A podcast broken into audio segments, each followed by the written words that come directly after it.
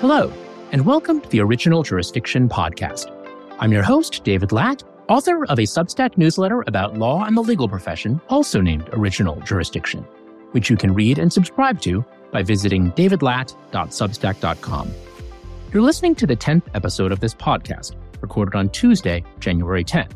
I post episodes every other Wednesday. I'd like to begin by thanking this podcast's sponsor, NextFirm. NextFirm helps big law attorneys become founding partners. To learn more about how NextFirm can help you launch your firm, call 212 292 1000 or email careerdevelopment at nextfirm.com. My guest today is Secretary Jeh Johnson, who served in the Obama administration as the fourth U.S. Secretary of Homeland Security from 2013 to 2017. His service as DHS Secretary was the capstone to a long and distinguished career in public service, which included serving as General Counsel of the Department of Defense, General Counsel of the Air Force, and an Assistant U.S. Attorney for the Southern District of New York. He has gone back and forth between government service and Paul Weiss, one of the nation's leading law firms, where he today serves as co head of the Cybersecurity and Data Protection Practice. He has received numerous awards and accolades over his long career, as well as 12 honorary degrees. This was actually not my first interview of Secretary Johnson, whom I profiled back in 2011 when I was still at Above the Law. I went down to DC to interview him at the Pentagon, back when he was general counsel to the Department of Defense, and interviewing him was a highlight of my years at Above the Law. At the time, he told me he thought that serving as GC of the Defense Department would be his last stint in public service. But that was before President Obama asked him to serve as Homeland Security Secretary.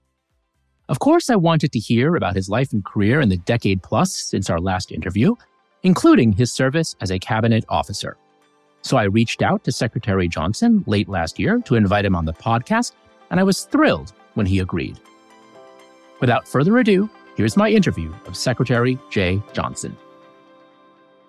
Jeh, thank you so much for joining me. I'm really honored to have you uh, on the podcast. David, I have always enjoyed our discussions and your interviews. So when you emailed me to ask for this, I was happy to accept.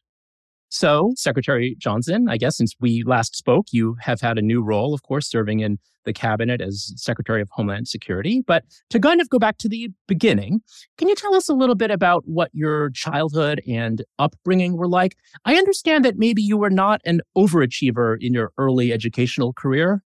To say I was not an overachiever is an understatement. I was in high school a D and C student. A C was a gift in my house. When I brought home a C on my report card, I felt like I had a reprieve until next semester. I was not motivated academically. I lacked role models except for my immediate family. I was convinced that I was destined to be the left fielder for the New York Mets. Therefore, I didn't need to study. And so you're talking to someone, David, who has today 12 or 13 honorary degrees, but who never successfully completed beyond 10th grade math. So I took ninth grade math in ninth grade and flunked it. I retook ninth grade math in 10th grade. I took 10th grade math in 11th grade, and I took 11th grade math in 12th grade and flunked the New York State Regents. Oh. So ah. somehow I got into college and I started to excel my sophomore year at Morehouse College. Morehouse College was an inspiration for me. When I came in, I started as a D student and I left an A student. So I'm curious, you did have a very distinguished academic background in your family. I believe your grandfather was president of Fisk. So what do you think explains why you were a late bloomer? That's a good question. Sometimes, and I tell this to younger parents, sometimes it takes a decade for your children to finally hear you. My education was a huge value in my father's family, and it was something very important to my mother's family. My mother's work ethic, her family's work ethic, their school ethic. So it used to really drive my mother crazy when I was such a C or D student. But then as I got older, I inherited their value set. And I'm pretty much as they are today, and I'm probably imposing it on my kids. So sometimes it takes a long time to finally hear the messages that your parents convey to you. I was indeed a late bloomer. And though my family was of a certain background, we lived in upstate New York in a predominantly white community. So I was not surrounded by lots of extended family. And it wasn't until I got to Morehouse College that I really began to see my own full potential. And that was at that point when I began to think about law, public service as a career. I'm curious, since this is definitely a topic in the news with, of course, a lot of debate over higher education and things of that nature. What role did Morehouse play in helping you become the success that you are today? And did it have anything to do with Morehouse being an HBCU, or do you think that wasn't really relevant? I think it had everything to do with the fact that Morehouse was an HBCU. For context, we're talking now mid 1970s. And my father, who you mentioned, my grandfather was president of Fisk.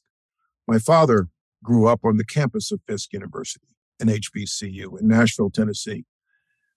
He had the idea that it would be good for me, given where I was in school as a 17 year old in a predominantly white community in upstate New York, to spend four of my formative years at an HBCU.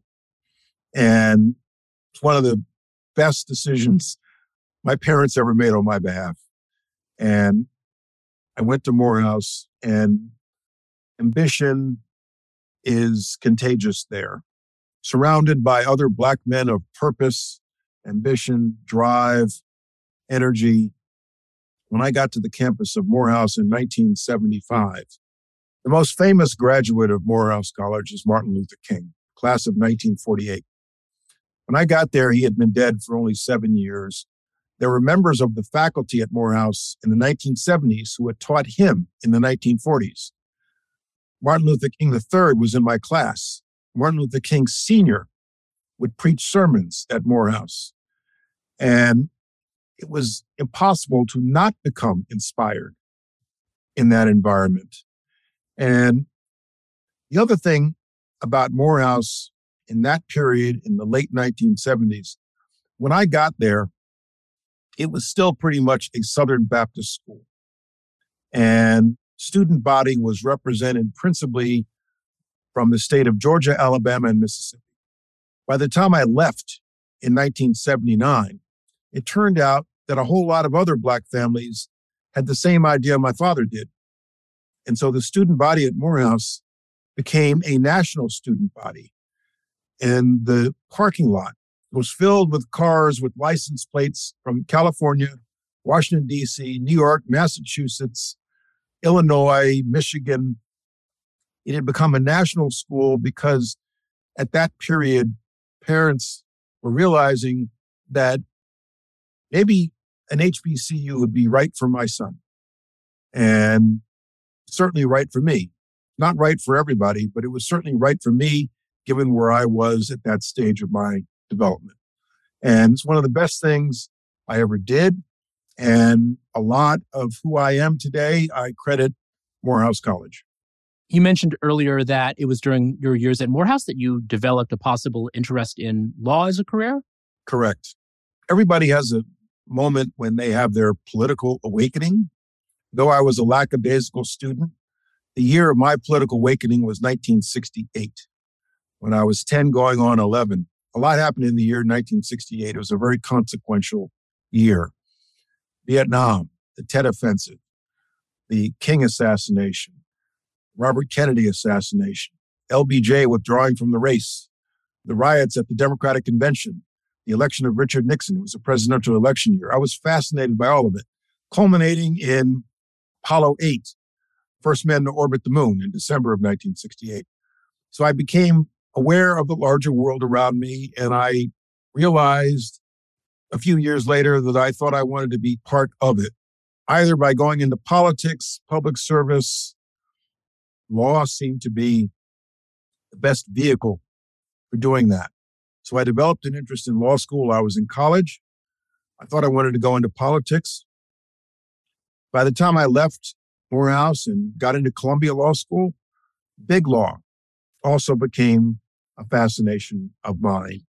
And so by the time I finished law school, I had these twin objectives of going into public service and going to a big law firm. And the firm that I knew about from this article, your audience can't see when I'm holding up and showing you, but it's a New York Times story from 1976 about this law firm, Paul Weiss, Rifkind, Wharton, and Garrison. It's a profile of Paul Weiss. And my father knew I was becoming interested in law school. I was home from college on Christmas break my sophomore year, and he showed me that article.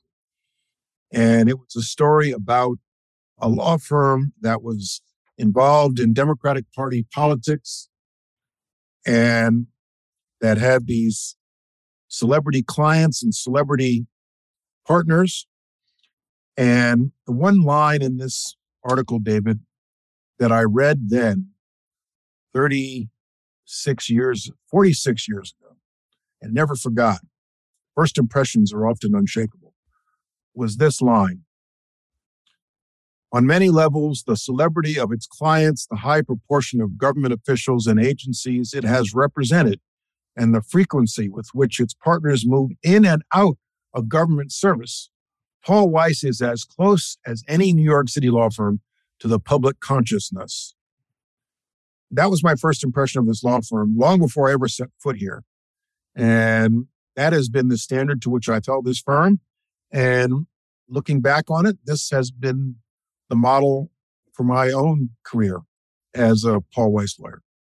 It's interesting. I totally agree with your description of Paul Weiss. I think it, in some ways, has a very DC approach to these things. I feel that DC firms really value public sector and government experience.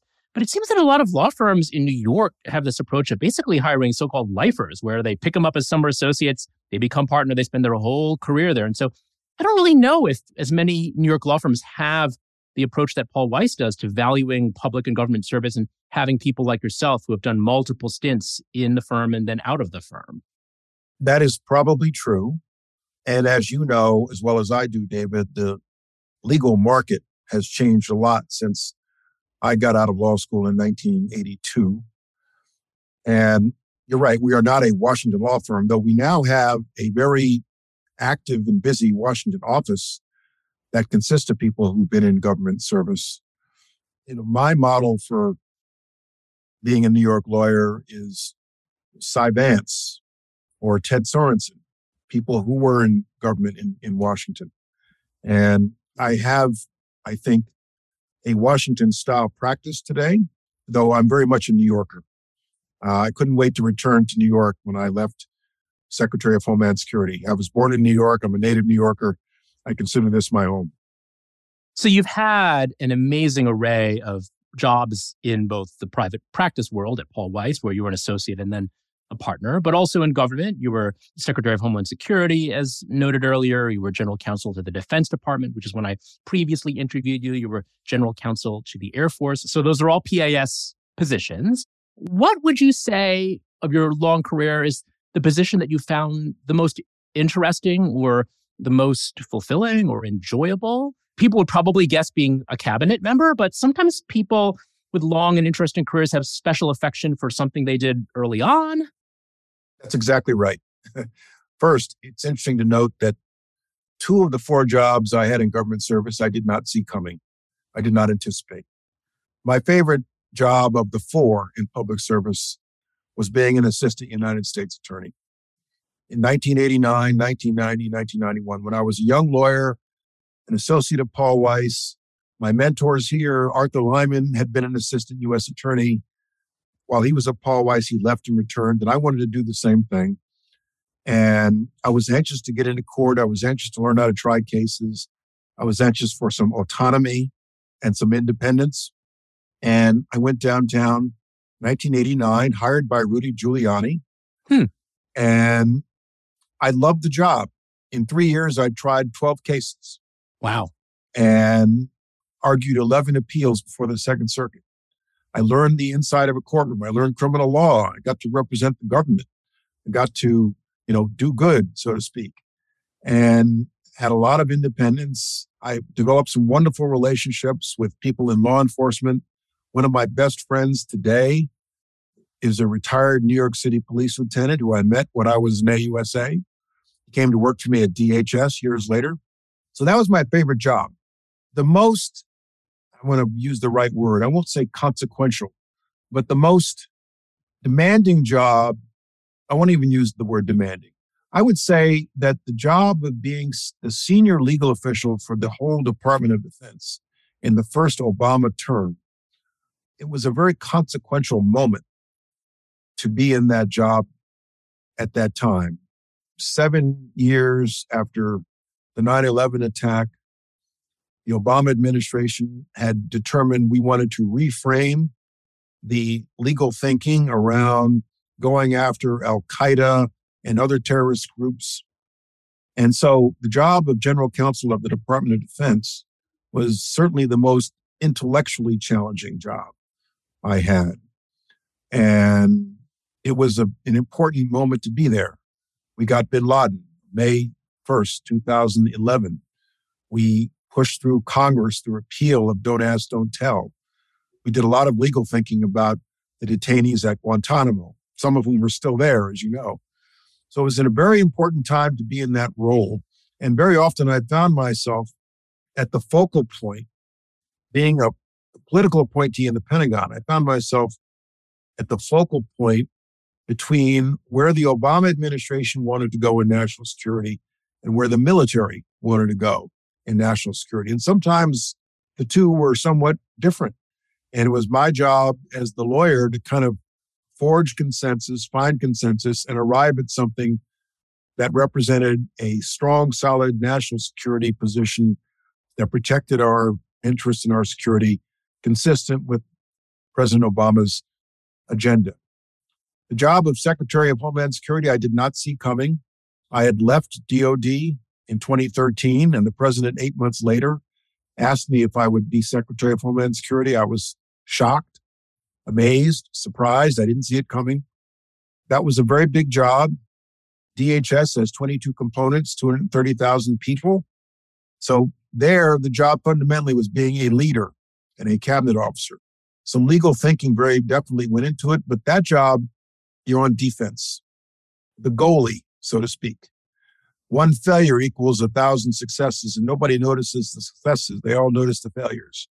So I was very much on the defensive team in that job. And yes, it was fun being a cabinet officer. I can't say I enjoyed the job. It was demanding. It was the high point of my professional life. Not sure I'd ever want to do it again. Well, actually, I wanted to ask you your name was also floated for various roles in the Biden administration. Did you seriously think about doing another term of duty in government under the current president? I will tell you that President elect Biden interviewed me for the job of Secretary of Defense during the transition. It was a Zoom interview, kind of, it was a virtual interview with the President elect of the United States. it's a little weird. He was sitting in his home in Delaware, and I was at my home in Montclair, New Jersey in November of 2020. He ultimately decided to pick Lloyd Austin, who happens to be a good friend of mine. And sometimes, if you understand what I mean by this, sometimes the stars are not aligned. It was just four years after we had left Washington, and I wasn't really ready to go back to Washington. Uh, I was just getting resettled into private life. I have a good life now. So was I disappointed that I didn't get to be Secretary of Defense, which would have been the culmination of a public service career? Yeah, but for a couple of weeks. And maybe the job I had already was the culmination of a public service career. And I'm good with that. Sometimes you can overstay your welcome in Washington in public life. So, yeah, I was considered for that job. And, you know, these things are so circumstantial. that I didn't feel like it was a lost opportunity. This podcast is being sponsored by NextFirm. If you have wondered whether launching a law firm could be the best next step for your career, NextFirm has the experience and expertise to help. Contact NextFirm at 212 292 1000 or email careerdevelopment at nextfirm.com today to learn more. It's interesting, your service as secretary involved you addressing a number of issues which I think persist to this day. Certainly, there are issues about national security, there are issues about immigration, issues at the border. Well, let me ask you, I guess, two questions. The first is what accomplishment from your time as secretary are you most proud of? And then the second question I would ask, forgive the compound question, is what advice would you give the current Secretary of Homeland Security if you could right now? well, the job, first of all, is different than it was when I was in office seven, eight years ago. The current secretary was my deputy secretary, Alejandro Mayorkas. The job is different. The immigration problem is much bigger than it was. The number of apprehensions on our southern border, my second year in office, is the equivalent of what you'd get in six to eight weeks on the southern border now. The entire year 2015, it's the equivalent of six to eight weeks now. So that issue is a much bigger problem. The thing that I am probably most proud of it was not one particular success like you know being involved in planning for the bin laden operation or the repeal of don't ask don't tell not one big policy success. But i spent a lot of time on management reform making the department function better and it's that the senate gave me in the confirmation process was to improve the morale within that department, which I did finally my last year of office. I did all sorts of things to improve morale. I was determined to improve morale at DHS if it killed me. And according to the FEVS survey, Federal Employee Viewpoint Survey, we raised morale a whole three percentage points my last year in office, which is a significant movement for an agency of 22 components and 230,000 people that include the Border Patrol, TSA, FEMA, Secret Service.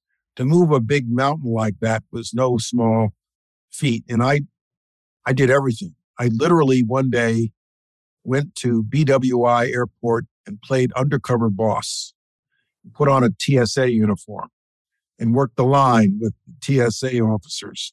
Oh, and wow. Went out on Twitter and they all loved it as part of my effort to improve morale.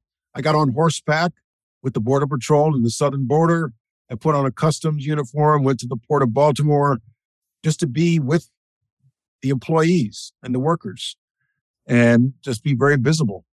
Incidentally, for your audience, lawyering is not a skill that transcends easily into leading we lawyers, we like to master a problem. We have to learn everything about a problem as well as the client does. When you're the leader of a large organization, you have to learn to delegate and learn certain traits that don't come naturally to those of us trained as lawyers, like being visible, like the art of simple, straightforward communication, learning to repeat yourself 26 times over and over again. You asked me what advice I'd have for DHS today, sometimes you have to repeat yourself dozens of times before anybody will listen. Before anybody will finally say, you know what? The Secretary of DHS says that illegal migration on our southern border is a problem much smaller than it used to be 20 years before. And that was true when I was in office. And I repeated it over and over and over again. And finally, the, even the conservative media began to run the story because they had to, because they kept repeating it. And so sometimes the essence of the job is repeating over and over again one simple, straightforward message that you want people to hear.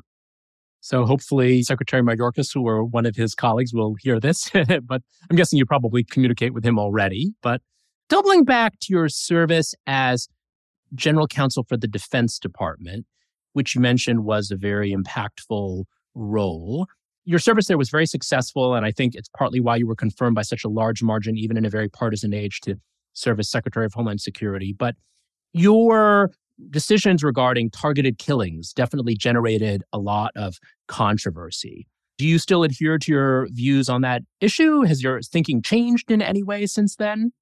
I pretty much believe now what I believed then. Through evolutions in our technology and our capabilities, we are able to reach an objective, a target with minimal to no collateral damage. Whereas generations before in warfare, if you wanted to take out a certain objective, you'd have to take out a whole city block or a whole neighborhood or a whole factory, a whole plant. Now, through, you know, you use the phrase targeted killing. I would say targeted lethal force. But now, because of the precision of our weapons, we're able to focus solely on the objective through drone strikes, missiles. You know, targeted lethal force is not limited to just unmanned drones, by the way. It could be a missile, could be something dropped from, from a fighter jet. What makes people uneasy, in my view, in my observation, is about drone strikes, is that no one is putting themselves in harm's way, like a special forces operation on the ground, like the bin Laden operation.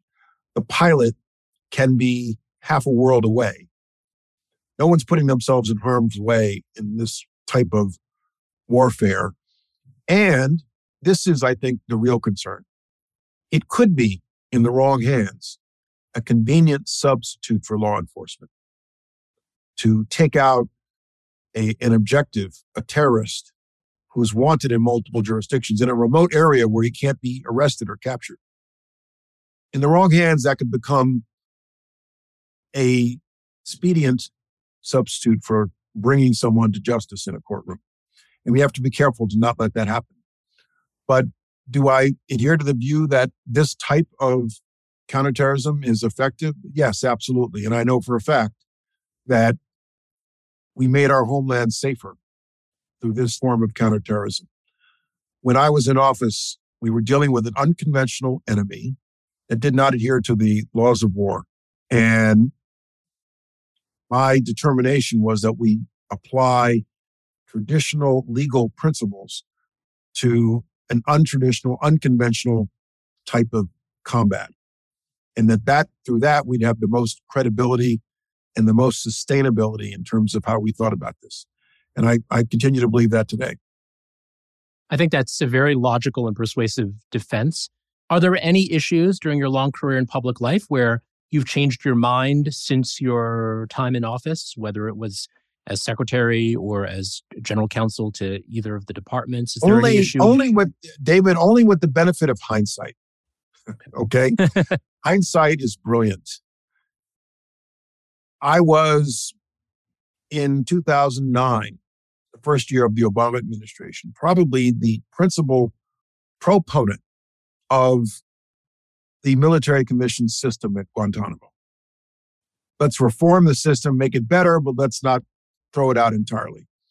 The JAG community in the military was very much supportive of that, and I listened to them. I was persuaded by them. They're very committed to the system if we can improve it.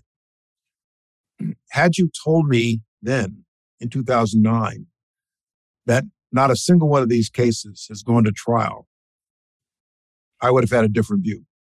But I could have only known that if I had a crystal ball. Mm-hmm. There are many things that we decided, that I decided, that I supported, that, of course, with the benefit of hindsight, I might have thought differently of it. But on the most difficult issues that I wrestled with, I remember very clearly what the circumstances were at the time. And to this day, feel comfortable that given the circumstances at the time, given what we were wrestling with at the time, we came out the right way. It makes, again, perfect sense and very understandable.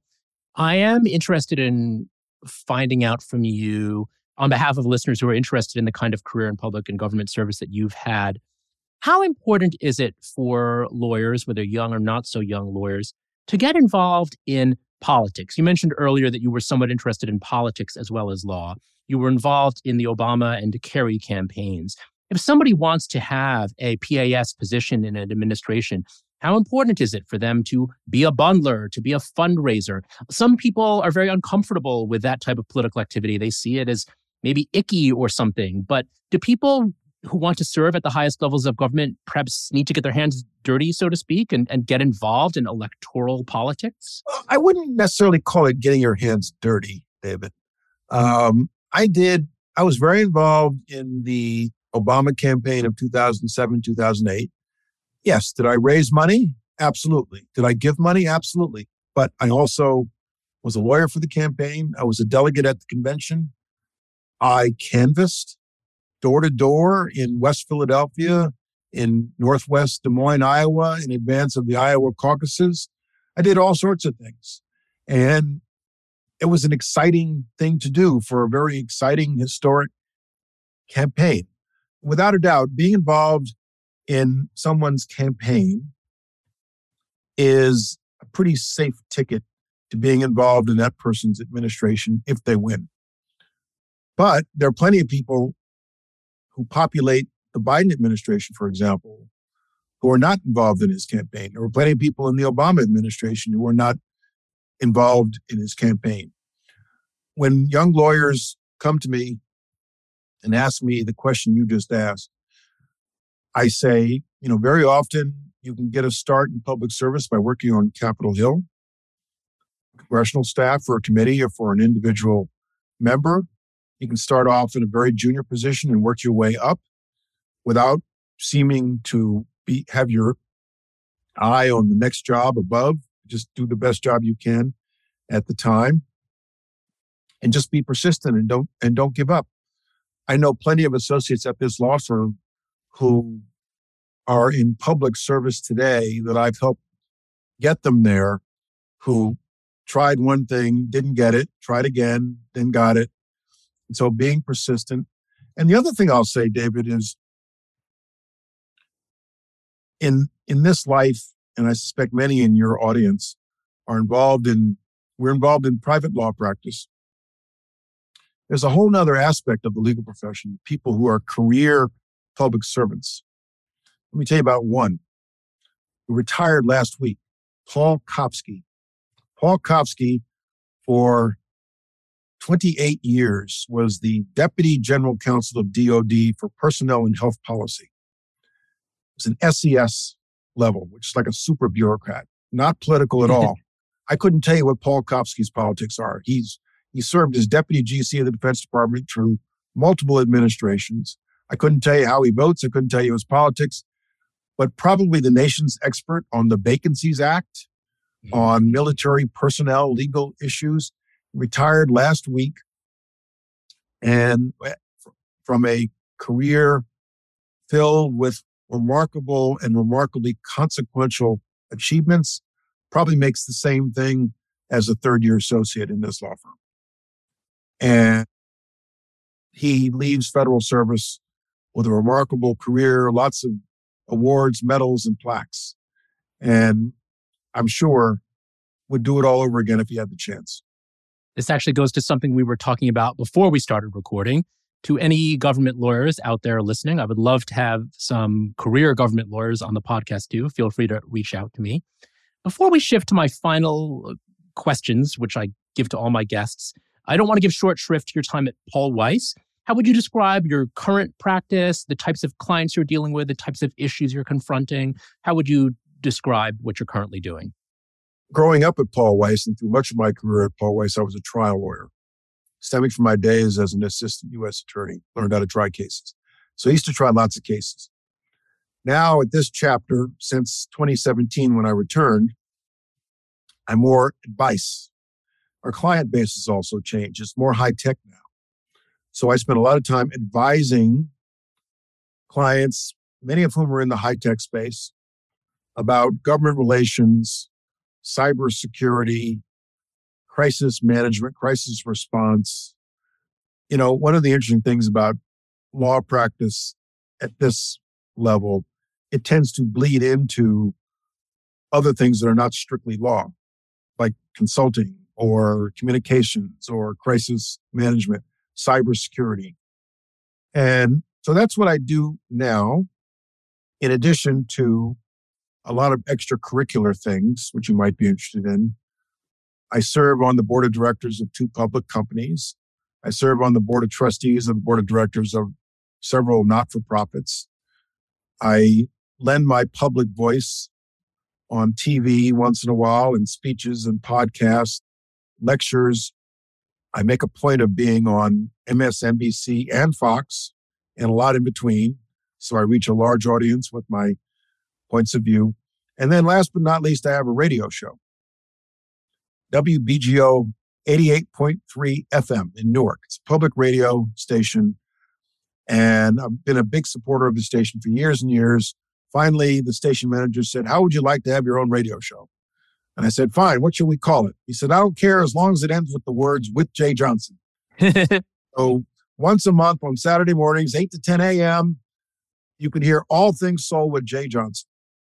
And I play classic R&B because that's the music I love. Bring my own playlist and I have one interview per show. My debut show, I interviewed former President Bill Clinton. Wow. He agreed to be on my show to talk about his love of the saxophone.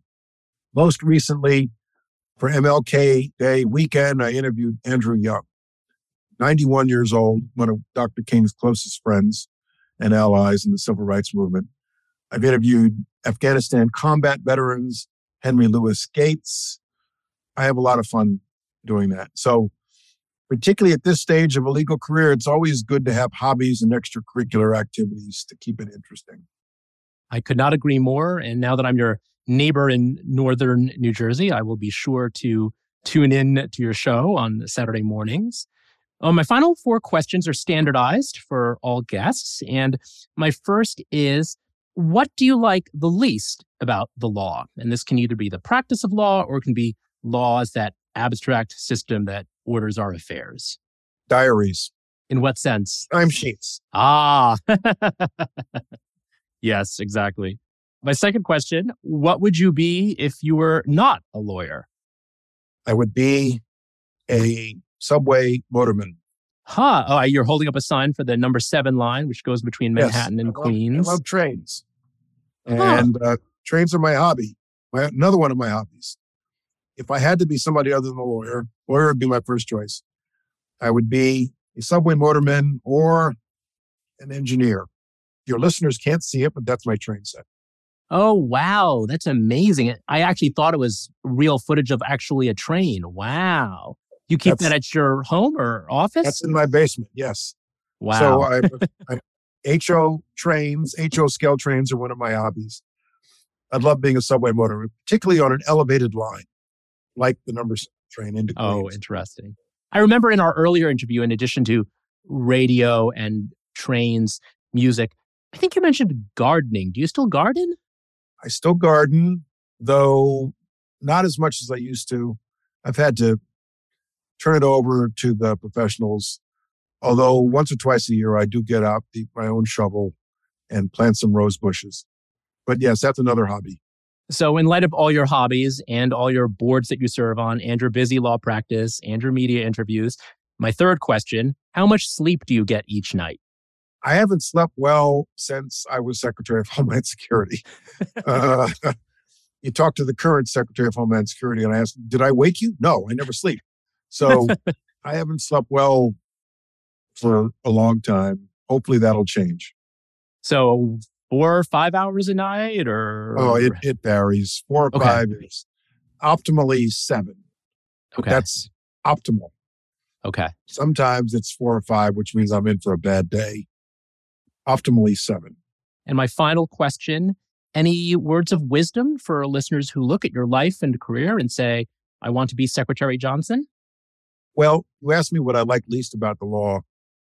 One of the things I like most about the law is the opportunity to mentor younger lawyers and law students to encourage them and show them the virtue of having a career in both private law practice and public service. Advice I'd give is a good mentor mentee relationship requires that you have a good and committed mentor and a good and committed mentee. Lots of people don't know how to be mentees. Sometimes it requires being persistent, knocking on the door of the mentor, making yourself visible. You don't disappear into the wind and you bring to the mentor some very specific ideas of where you'd like to go so that he or she can help you. So everyone needs a mentor. I've had several mentors in my career. And to make that relationship work effectively requires work on both sides of the equation. That's the best advice I could offer.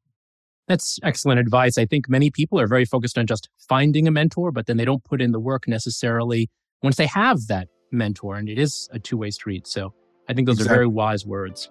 So again, Secretary Johnson, thank you so much for joining me. I am so grateful for your time, your insight, and I know my listeners will view this as a real treat. All right, David. My pleasure. Good to talk with you. Thank you to Secretary Johnson for joining me. It was an honor and pleasure to speak with him, and I hope you enjoyed and drew inspiration from his interview, as I certainly did. Thanks to NextFirm for sponsoring this original jurisdiction podcast. NextFirm has helped many attorneys to leave big law and launch firms of their own. If you would like to take this opportunity, contact NextFirm at 212 292 1000 or email careerdevelopment at nextfirm.com to learn more. Thanks to Tommy Harron, my sound engineer here at Original Jurisdiction, and thanks to you, my listeners and readers, for tuning in. If you'd like to connect with me, you can email me at davidlat at substack.com, and you can find me on Twitter, Facebook, and LinkedIn at David Lat, and on Instagram at David Benjamin Lat.